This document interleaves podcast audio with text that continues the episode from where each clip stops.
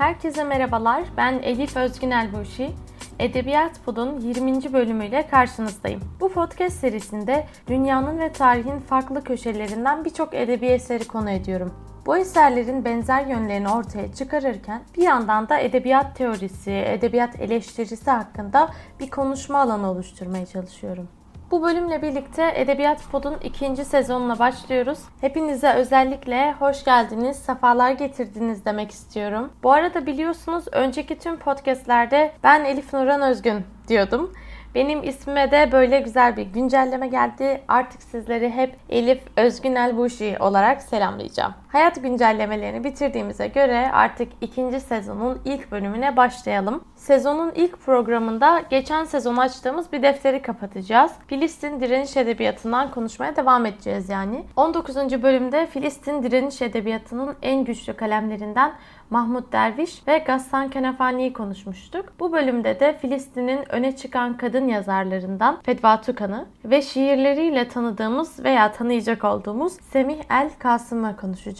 Dileyenler tekrar önceki bölüme dönüp Filistin işgali, intifada ve e, Nekbe gibi temel kavramlar hakkında bilgi edinebilirler. Filistin'de 1948'de başlayan İsrail işgali ile birlikte toplum hafızasından yüzlerce yıl boyunca silinmeyecek zulümler yaşandı. Aslında hala yaşanmaya devam ediyor parantez içi zorla evinden çıkarılan binlerce insanın bazıları mülteci kamplarına, bazıları da komşu ülkelere sığındı. Geride kalanlarsa gerçek anlamda öz yurdunda garip, öz vatanında parya olarak yaşadılar. Filistinlilerin çocukları da hep bu işgalle büyüdüler. Onlar büyüdü ancak ne yazık ki işgal bitmedi. Bu yüzden Filistinlileri yaşananları kelimelere hapsetme çabası sardı. Her şeyden önce fark etmek için, sonra anlamak için, sonra hatırlamak ve bir daha hiç unutmamak için binlerce şiir yazıldı. Kelimelerin nasıl taşıdığına hala şaşırdığımız bu ağır yük bugün hepimizin omzunu bekliyor. En azından bu şiirleri okuyarak ve anlamaya çalışarak tekrar ve tekrar kelimelere hayat vermemiz gerekiyor.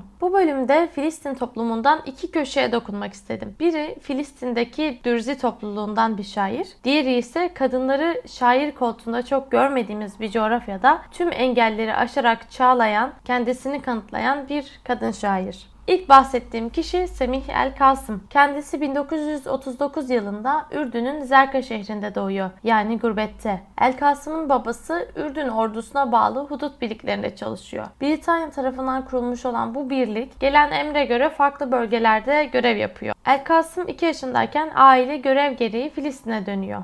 El Kasım ve ailesi Dürziler. Bu dini topluluk o zamanın Filistin'inde toplumun yalnızca %1'ini oluşturan 7000 üyeli bir grup. Ancak Dürzilerin çok eski tarihlerden beri Filistin'de yaşadıkları biliniyor. 9 yaşında İsrail işgaline şahit olan El Kasım'ın çocukluk ve ilk gençlik anılarının çoğu da işgalle bağlantılı şekilleniyor. Lise yıllarında şiir yazarak edebiyat kariyerinde ilk adımları atıyor. O dönemde Dürzi topluluğu işgalci İsrail'in yanında konumlanıyor. Hatta Dürzi erkekler İsrail ordusuna katılıp görev yapıyorlar. Tabi Dürzilerin içinde de Arap milliyetçisi olan, İsrail işgaline karşı çıkan küçük gruplar var. Ancak ne yazık ki bu grupların çok güçlü olduğu söylenemez. Yani Dürzilerin çoğu dışarıdan algılandığı şekliyle tabi içeride de hani olay böyle çok da farklı değil. İsrail'le hareket eden e, ve Arap milliyetçiliğine, Filistin e, halkının birliğine ve hani Filistin varlığına çok da önem vermeyen hatta karşı olan bir grup olarak algılanıyor.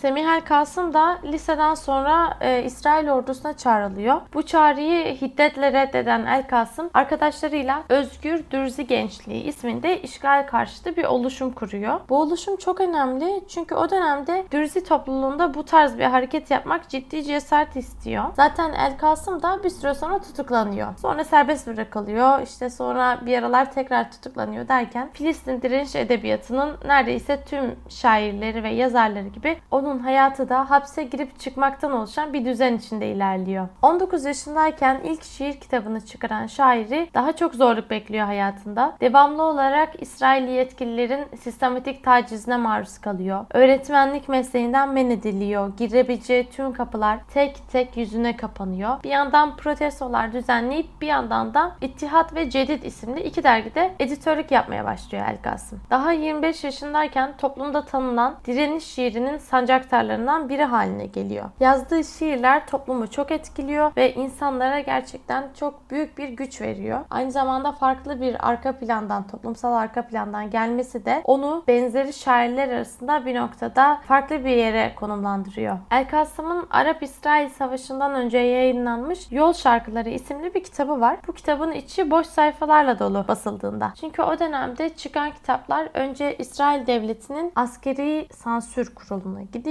Devamında askerler istedikleri yeri silip istedikleri yere bıraktıktan sonra ancak kitap basılabiliyor. El Kasım'ın bu Yol Şarkıları isimli kitabı da tabii ki aynı kaderi paylaşıyor ve tamamen İsrail askerlerinin keyfine göre kalan şiirlerle basılıyor. Bu yaşananlara tepki olarak Semih El Kasım bir kitap daha yazıyor ve Yıldırım Kuşları Gelir kitabı. Hatta bu kitabında cezaevindeyken yazıyor yani bu kitapta yer alan şiirleri ve kitabı sansür kuruluna hiç göndermeden direkt bastırıyor. Kitap çıkar çıkmaz büyük ilgi topluyor tabii ki toplumdan. Yalnızca birkaç gün içinde yüzlerce insan kitabı okuyor, içindeki şiirlerden etkileniyor. Tabii ki o dönemde böyle sansürsüz yayınlanan bir kitap bulmak da çok çok çok nadir olabilen hatta olamayan bir şey. Bu yüzden de kitap iyice ünlü hale geliyor. İsrail askerleri kendilerinden beklenildiği gibi birkaç gün içinde durumu fark ediyorlar ve Semih El Kasım'ın e, evini basıp onu tutukluyorlar. Semih El Kasım zaten başına gelecekleri tahmin ediyor. Hiç itiraz etmeden sakin bir şekilde askerlerle e, hapis yolunu tutuyor. Semih El Kasım'ı tutukladıkları yetmiyormuş gibi bu sefer de askerler ve polisler kitap avına çıkıyorlar. Hani böyle vahşi batı filmlerinde olur ya wanted işte aranıyor posterleri. Bunu bulana bilmem şu kadar bin dolar para ödülü var gibilerinden.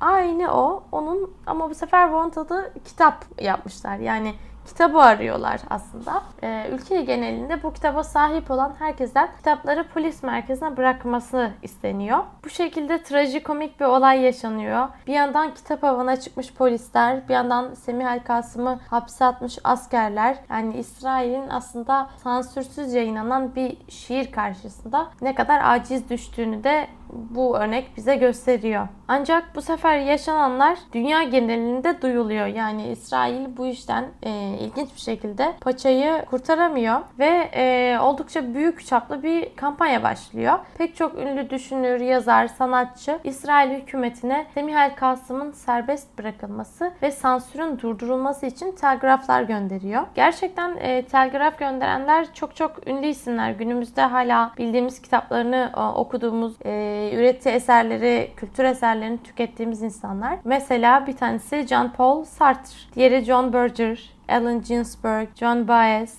telgraf gönderen isimler. E, sayamadığımızda birçok kişi var tabii ki. Böyle yurt dışından tepkiler gelince ülkenin içinde de çeşitli protesto gösterileri başlıyor. En sonunda İsrail hükümeti buna karşı direnemiyor ve tüm bu tepkileri sona erdirmek için El Kasım'ı serbest bırakıyor ve sözde e, bu sansür olayını da kaldırıyorlar. Ama tabii ki sansür bitmiyor İsrail'de. 67 Savaşı'ndan sonra Doğu Kudüs işgal edilince de Semih El Kasım ülkesinde kalarak direniyor. Zaten kendisi de eserlerinde ve röportajlarında bunu şöyle ifade ediyor. Bu da benim direniş şeklim. Yani ben de böyle direnebiliyorum. Şiir yazıyorum ve e, ülkemde kalıyorum. 87'de intifada sırasında yine şiirleriyle direnen El Kasım'ın kaleminden her tür her tarz çıkıyor aslında. Modern şiirler yazıyor, tiyatro oyunları yazıyor, klasik kasideler yazıyor. Hatta yazdığı romanlar dahi var. 19 Ağustos 2014 tarihinde kanserden vefat edene kadar şairin 30'dan fazla kitabı yayınlanmış. Şimdi şairin birkaç şiirinden örnekler okumak da istiyorum tabii ki. Dimdik. Dimdik ayakta yürüyorum. Başım dimdik yürüyorum. Elimde bir zeytin dalı, omzumda cenazem, yürüyorum. Kalbim kızıl bir ay, kalbim bağ bostan.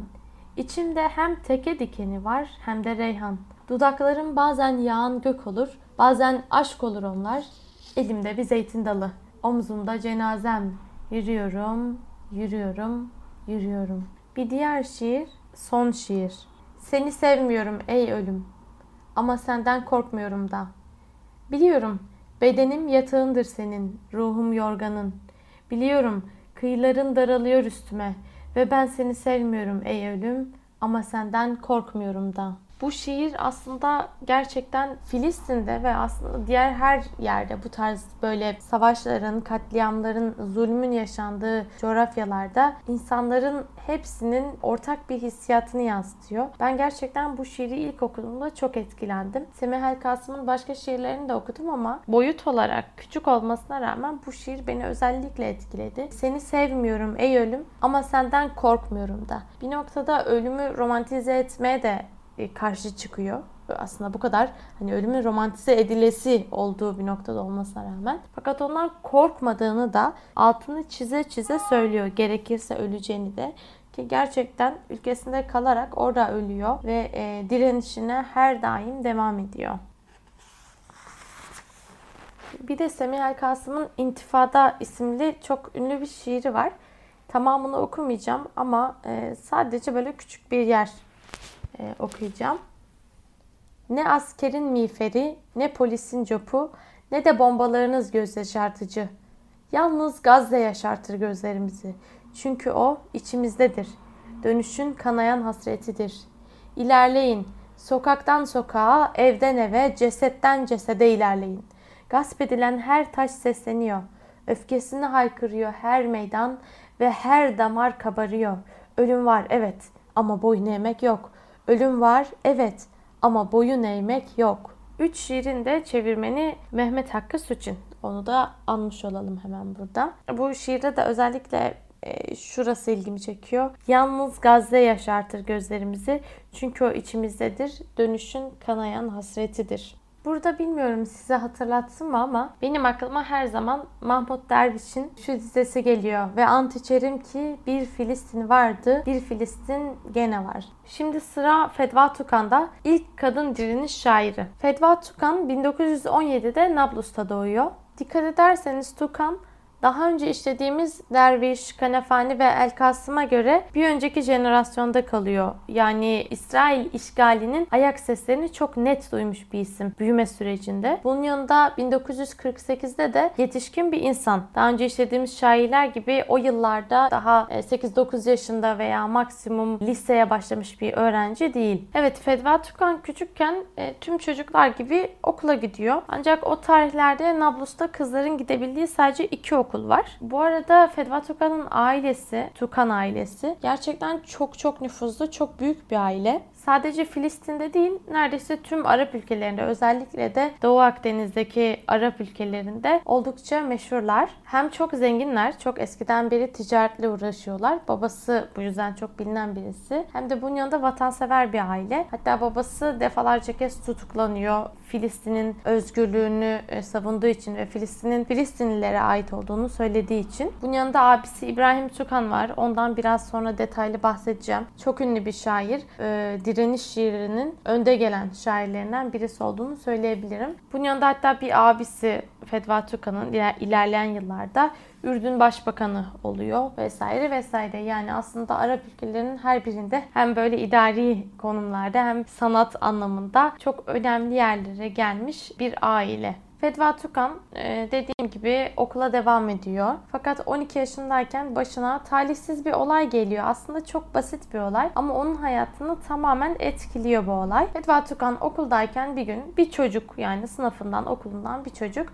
ona başka bir çocuk vasıtasıyla bir Yasemin çiçeği gönderiyor. Bir nevi ilanı aşk ediyor yani hani 12 yaşındayken ne kadar aşk olursa ne kadar hani e, ciddi bir şey olursa o kadar ciddi bir şekilde ilanı aşk ediyor kibarca. Fedva Tukan da eline birden böyle bir çiçek tutuşturulunca çiçeği alıyor. Hani anlamaya çalışıyor bunu kim gönderdi. Ve çiçeği böyle gayri ihtiyari kokluyor. Tam o sırada abilerinden Yusuf ismindeki abisi bu olan biteni görüyor ve hışımla böyle Fedva Tukan'ın yanına gidiyor. Onu kolundan tuttuğu gibi eve götürüyor. Ve e, babasına olan biten her şeyi anlatıyor. Bu olay o aileye çok fazla geliyor. Ve sonuçta Fedva Turkan'ın okulu bırakması kararını alıyorlar. Hatta bununla da yetinmiyorlar ve Fedva Tuka'nın gerekli olmadıkça odasından çıkmamasına karar veriyorlar. Bu belki hafif gibi duyuluyor ilk başta ama aslında bu bildiğiniz bir ev hapsi hatta oda hapsi cezası. Fedva Tukan gerçekten hayatının ilerleyen senelerinde e, oda hapsinde yaşıyor. O dönemde peki Fedva Tukan oda hapsindeyken yani o böyle sıkıcı bir hayata geçiş yapmışken Filistin'de neler oluyor? 1917 yılında imzalanan Balfour Deklarasyonu ile birlikte Siyonist yerleşimciler Filistin'e yerleşmeye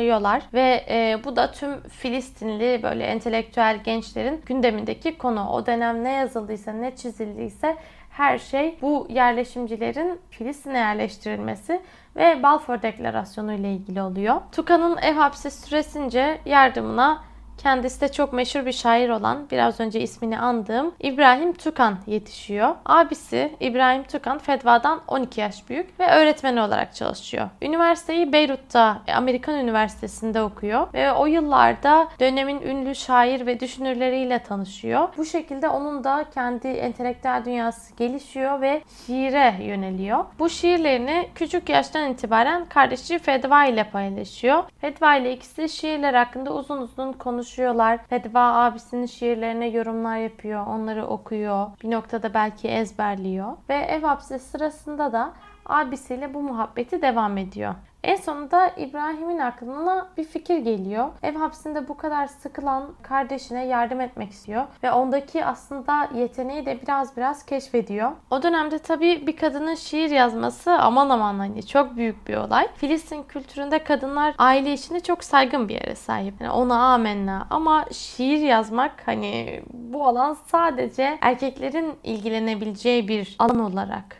düşünülüyor. Ne kadar şanslıyız ki İbrahim Tukan bu toplumsal kabulleri umursamıyor ve kardeşine şiir yazmasını e, öğretmeye karar veriyor. Bunun için öncelikle Fedva'ya çok çok çok şiir okumasını, Arap şiirinin her dönemini öğrenmesini öğütlüyor. Fedva Tukan da abisini dinliyor ve onun verdiği kitapları okumaya başlıyor. Fedva Tukan'ın hapis kaldığı oda adeta bir dersliğe dönüşüyor ve hiç boş vakti e, kalmıyor. Sürekli sürekli okuyor, notlar alıyor ve okuduklarının üzerine düşünüyor. Bu sırada 1936 yılında başlayan genel grevle birlikte 3 yıllık büyük bir direniş hareketi patlak veriyor. İbrahim Tukan da bu direniş hareketinin tam ortasında yer alıyor. Şiirleriyle bu dönemin en en en önemli simalarından biri haline geliyor. O kadar ki artık İsrail yönetimi onun şiirlerinden rahatsız olup onu sürgüne gönderiyorlar. İbrahim Tukan şiir hayatının başladığı Beyrut'a sürülüyor. Ama bu sürgünde de Fedva ile iletişimlerini hiç kesmiyorlar. Çok sık mektuplar yazarak birbirlerinden haber almaya devam ediyorlar. Fedva Tukan sürekli olarak kendi yazdığı şiir denemelerini abisine gönderiyor. Abisi de bunun karşılığında sayfalar dolusu yorum ve eleştiri yapıyor Fedva Tukan'a. Şiirlerinde genel olarak e, vatanla ilgili yani politik konuları ele alıyor. Daha ilerleyen dönemlerinde kadınların toplumdaki yeriyle ilgili şiirler de yazdığı oluyor. Şiirlerini özellikle de kadın kimliğini belli etmemek için Denanir takma ismiyle yazan Tukan'a bir gün abisinden mektubun yanında bir dergi geliyor. Bu dergi zamanın çok çok meşhur, çok da böyle e,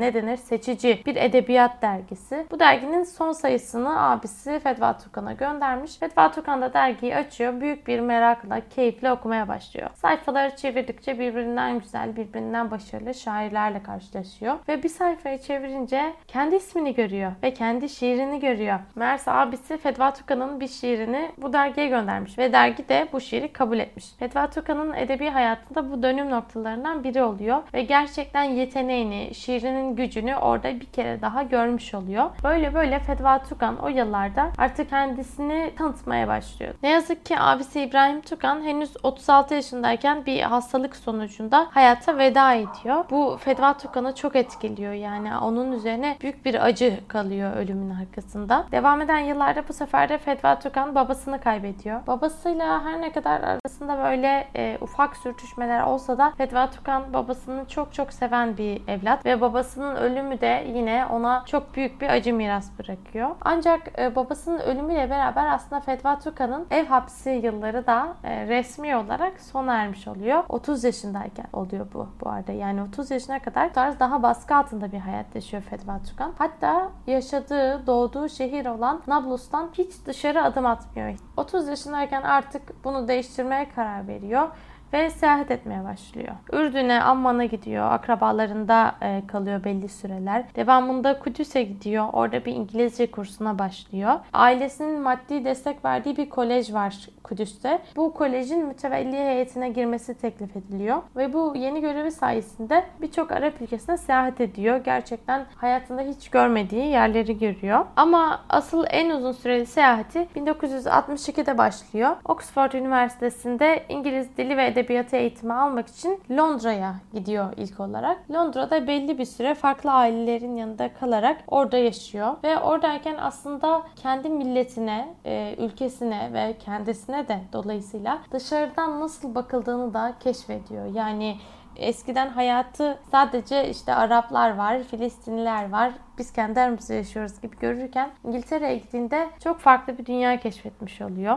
Ama 1964 yılında yine kendi şehrine Nablus'a geri dönüyor. 1967'de Nablus'un işgaliyle daha da acı yüklenen, daha da şiddetli bir tona çıkan şiirleri ünlendikçe ünleniyor. Hatta o kadar ki artık Fedva Tukan'ı belli yerlerde konuşma yapmaya, şiirlerini okumaya davet etmeye başlıyorlar. Bu dönemde İsrail Savunma Bakanlığı yapan Moshe Dayan'ın kulağına gidiyor Fetva Tukan'ın ünü ve şiirlerini e, okuyor. Yani Fetva Tukan'dan gayet haberdar bir isim. Hatta onun hakkında şöyle diyor. Onun şiirleri 10 suikastten daha yıkıcıdır. 1980'lere gelindiğinde Fetva Tukan'ın şiirleri önce İngilizceye sonra da farklı farklı birçok dile çevrilmeye başlanıyor. O güne kadar ilk kadın şair olarak e, hem Filistin'de hem de tüm Arap ülkelerinde zaten çok ün kazanmış olan Fetva Tukan bu sefer dünya çapında üne sahip bir şair haline geliyor. Fetva Tukan hakkında bir nokta var yani çok önemli. Fetva Tukan'ın ailesi bahsettiğim gibi yani bir abisi başbakan yok bir abisi e, şair olmuş herkes onu tanıyor kitapları böyle elden ele dolaşıyor. Babası zaten çok önemli bir tüccar yani oldukça ayrıcalıklı çok zengin çok çok çok müreffeh bir ailede doğmuş büyümüş ve aslında bu olaylar başladığında Filistin'de o gerçekten herhangi bir batı ülkesine ya da karışıklığın çok olmadığı herhangi bir ülkeye gidip Orada ne bileyim evlenip vesaire böyle istediği okulda istediği bölümü okuyup çok daha sakin, rahat içinde bir hayat yaşayabilirdi. Buna imkanı vardı ve belki onun durumundaki bazı kişiler de böyle yaşamayı tercih etmiş. Ama Fetva Tukan direnmeyi ve ülkesinde kalmayı tercih ediyor. Yani ona göre direniş ülkesinde kalmaya devam edip şiirler yazmak. Burada da yine Semih El Kasım'la büyük bir benzerlik görüyoruz aslında. Fetva Tukan 12 Aralık 2003'te kan pıhtılaşması hastalığı dolayısıyla dolayısıyla hayata veda ediyor ve çok sevdiği abisi İbrahim Tukan'ın yanına defnediliyor. Kendisinin de birkaç şiirinden örnekler okumak istiyorum tabii ki. İlk olarak Yeter Bana şiiri. Yeter bana. Yurdumda ölmek bana yeter. Gömülmek yurdumun toprağına. Toprakta dağılmak, karışmak toprağa. Yok olmak. Sonra dönmek bir gün yeryüzüne tekrar. Bir yeşil ot olarak dönmek bir gün. Ülkemde büyüyen bir çocuğun elinde bir demet çiçek olarak yeryüzüne tekrar. Yeter bana yurdumun bağrında olmak, toprak, ot, çiçek. Fedva Tukan'ın e, bir diğer şiiri, bu çok çok ünlü bir şiiri. Ellen Bay Köprüsü'nde beklerken. Ellen Bay Köprüsü, Ürdün ile Filistin arasındaki tek geçit. Ellen Bay Köprüsü'nde beklerken. Köprüde durdum. Geçmeyi dileniyorum. Ah, geçmeyi dileniyorum. Boğuluyorum. Kesik nefesimi omzunda taşıyor öğlenin kor güneşi. Yedi saat bekleyişte. Kim makasladı zamanın kanadını? Öyle sıcağını kim topal bıraktı? Sıcak alazı alnımı kırbaçlıyor. Kirpiklerimdeki terim tuz olup dökülüyor. Ah binlerce göz cehennem sıcağını kederin aynaları yapıp asıyor. Kontrol noktasının üzerinde tabelaları var bekleyişin ve sabrın. Ah geçmeyi dileniyoruz. Kaba bir asker sesi yankılanıyor kulaklarımızda. Bir tokat kalabalığın yüzüne iniyor. Araplar, anarşistler, itler. Geri gidin, yaklaşmayın bariyerlere, geri gidin itler. Bir el kontrol noktasının gişesini alkışlıyor. Kalabalığın yüzüne yolu kapatıyor. Ah insanlığım kanıyor, kalbim. Acı damlıyor. Kanım zehir ve ateş. Araplar, anarşistler, itler. Bu şiirin çevirmeninde Semih El Kasım'ın şiirlerinde olduğu gibi Mehmet Hakkı Suçin. Evet benim için e, oldukça yüksek tonda geçen hatta kaydetmesi biraz yorucu bir podcast bölümü oldu bu. Ne yalan söyleyeyim. Çünkü gerçekten özellikle şiir örneklerini okurken o acıyı, e, o an yaşanan durumu hissetmek beni çok derinden etkiliyor. Şimdi tabii ki teknoloji geliştiği için sürekli olarak e, özellikle Şeyh Cerrah'ta yaşananları geçtiğimiz aylarda telefon kameralarından çekilmiş görüntülerde izledik. Yani telefon kameralarından çekilmiş görüntü derken içinde ses var. Gayet kaliteli bir görüntü var. Mekanı görüyoruz.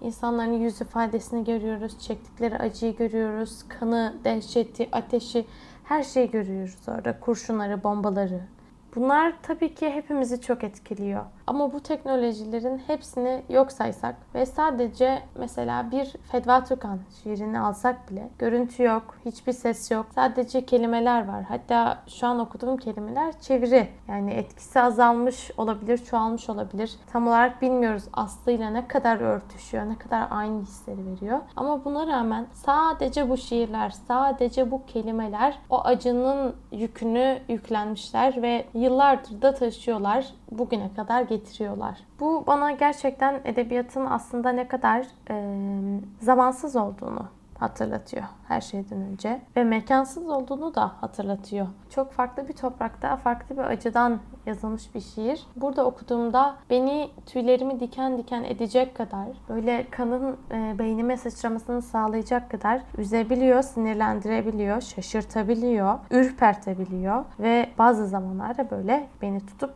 şangır şangır sallayabiliyor ya da titretebiliyor. Bu da e, gerçekten Filistin direniş edebiyatı bir yana diğer tüm şiirleri de bunun içine katabiliriz. Bize edebiyatın gücünü bir kere daha gösteriyor. Bölümün sonuna geldik. Ben e, yine böyle daha pozitif bir şekilde e, bölümü kapatmak istiyorum. Edebiyat podu çok özledim ara verdiğimiz dönem boyunca. Bunun yanında bana sosyal medyadan yazan birçok kişi oldu. Podcast'in devamı için ilgi gösteren herkese çok teşekkür ediyorum. Yaptıklarımın dinleniyor olması, bu şekilde konuştuklarıma değer veriliyor olması bir e, podcaster olarak beni de çok memnun ediyor gerçekten. Zaten açıklamalar kısmında da her zaman yazıyorum ama bana Twitter'dan, Instagram'dan ve birçok mecradan aslında Elif Nozgun şeklindeki kullanıcı adımdan ulaşabilirsiniz. Buradan bana e, öneriler, artık şikayetler, tavsiyeler, ne bileyim eleştiriler bunların hepsini iletebilirsiniz. Burada olduğunuz için, Edebiyat Pod'un dertlerine ortak olduğunuz ve neşesini de paylaştığınız için çok teşekkür ediyorum. Kendinize çok çok iyi bakın. Her zaman mutlulukla, huzurla ve edebiyatla kalın.